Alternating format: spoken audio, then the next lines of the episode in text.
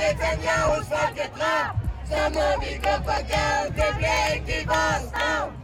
Åh, vores de vender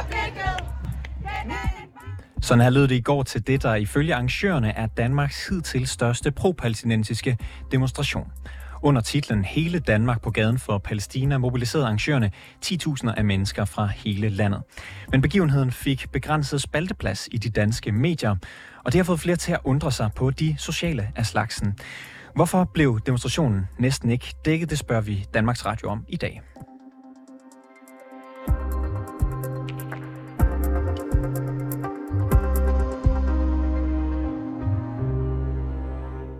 Starte med skal det lige siges, at der ikke findes officielle tal på, hvor mange mennesker, der deltog i søndagens pro-palæstinensiske demonstration. Men forud for demonstrationen, der forventede Københavns Kommune 20.000 deltagere baseret på politiets estimat. Ifølge Stop-annekteringen af Palæstina, som er arrangørerne bag demonstrationen, var 60.000 mennesker på gaden i går. Tallet er baseret på et luftfoto fra arrangørerne selv, og det er ikke muligt for os at få bekræftet det her tal. Men sikkert er det, at der var mange mennesker alligevel så er begivenheden sparsomt dækket af, af få landsdækkende medier. En af dem er os selv her på 24 Vi dækkede det ikke rigtigt. Danmarks Radio nævnte dem kort i en, demonst- øh, i en live-blog om Israel og Palæstina. Thomas Falbe, chefredaktør i DR Nyheder. Velkommen til. Tak skal du have. Hvorfor var DR ikke til stede til øh, demonstrationen i går? Det burde vi måske nok også have været i et eller andet omfang. Øhm, jeg tror, vi måske undervurderede lidt, hvor, hvor stor lige præcis den her demonstration blev i forhold til de mange andre tidligere pro-palæstinensiske demonstrationer, der har været i, i København over den sidste måneds tid. Så hvor stor skal en demonstration være, før at, øh, den er værd at, at dække for Danmarks Radio?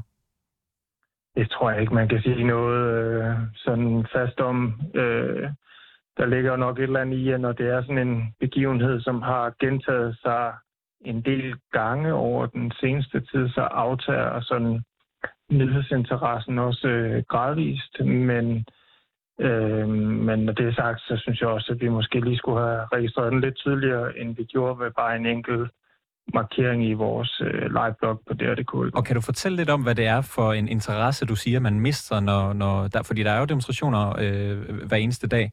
Hvad er det for nogle overvejelser, man sidder med som, øh, som øh, chefredaktør i DR Nyheder? Ja, nu er det ikke sådan, at jeg sidder og prioriterer hver enkelt platform team for team øh, henover... Øh, så generelt i organisationen? Ja, jeg tror øh, helt generelt så har vi jo et meget stærkt fokus på at dække konflikten øh, mellem Hamas og Israel fra mange forskellige perspektiver.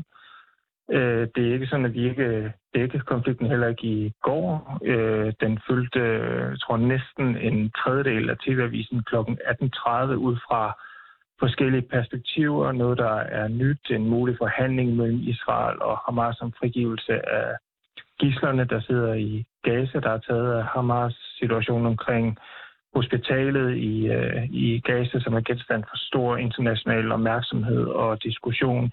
Så samlet set, så bare i TV-avisen alene fyldte øh, dækning af konflikten jo meget, og det er jo så, kan man sige, lige i går aftes, måske på bekostning af en demonstration i København. Mm men jo som er noget, som vi også har dækket mange gange tidligere. Og, og sådan helt klassisk, så er det ikke fordi, at den ene demonstration er vigtigere end den anden, eller øh, lige præcis i går var der en særlig grund til det, men sådan i, i nyhedsjournalistikkens optik er der måske nok en, en vigende interesse, hvis det samme bliver ved med at udspille sig mange gange. På DR, der dækkede jo også øh, hele dagen i går øh, nyheden om øh, oversvømmelser, fordi det regner rigtig meget i Danmark, både i jeres nyhedsprogrammer på tv og radio.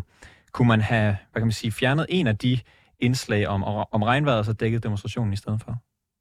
Jeg, jeg, jeg tror, vi kan tage en meget lang og udførlig diskussion om potentielle mulige prioriteringer hen over et døgn, men øh, det er faktisk utrolig vigtigt og utrolig relevant for rigtig, rigtig mange danskere. Den store mængde nedbør, vi har fået over den seneste tid, og de problemer, det skaber helt konkret mange steder i landet for rigtig mange danskere.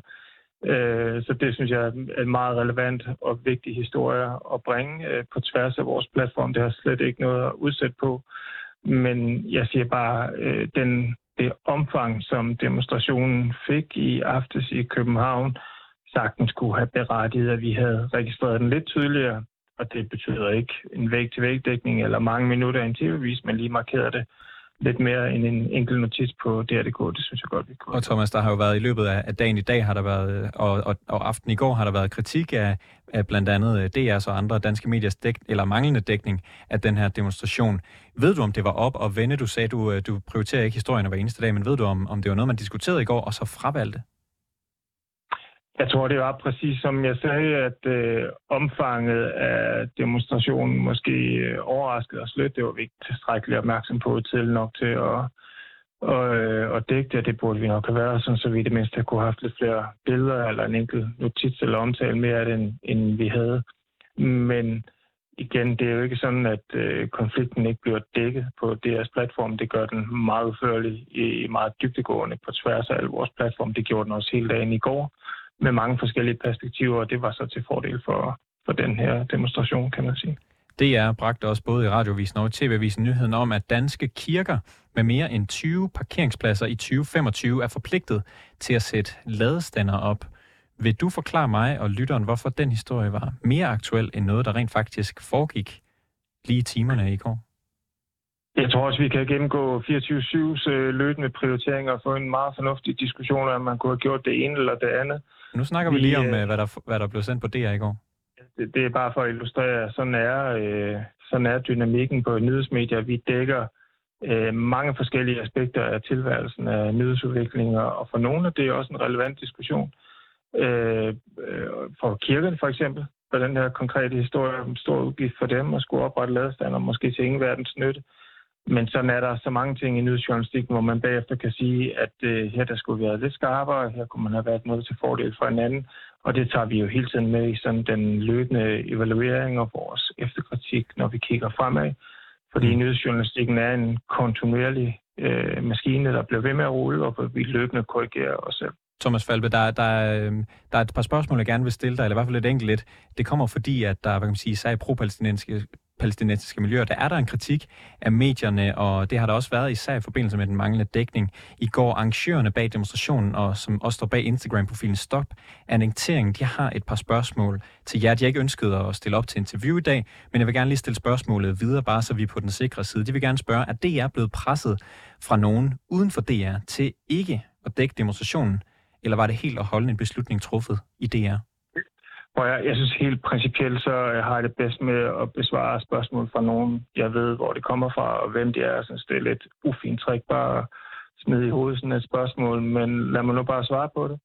Øh, der er intet som helst pres. Vi er, eller det er der, men det er ikke noget, vi lader os påvirke af. Der har ikke været nogen, der har sagt hverken det ene eller det andet, og hvis det skulle have været det, så har vi nok lavet en historie på det, fordi vi er et uafhængigt medie, der helt aldeles egenhændigt beslutter, hvordan vi prioriterer vores øh, nyhedsbillede. Thomas. Og det er helt oprigtigt, som jeg lige har givet udtryk for, som, øh, som det skete i går. Thomas Falbe, chefredaktør i DR Nyheder. Tak fordi du var med i programmet.